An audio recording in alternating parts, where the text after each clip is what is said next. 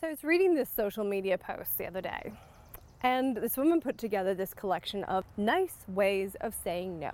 I'm sorry, but I'm really busy, or I'd really love to, but I can't. Maybe next time.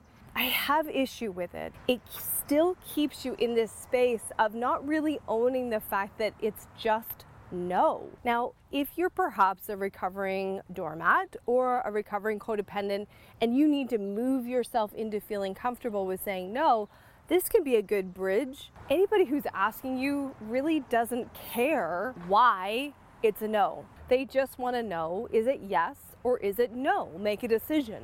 So, you coming along and having all of these excuses and justifications still puts you in this position of feeling less powerful. So the sooner you get comfortable with a flat no, with no explanation, no justification, stand in your power and own it, the more you're going to move your business along and the more you're going to become a leader in what you do.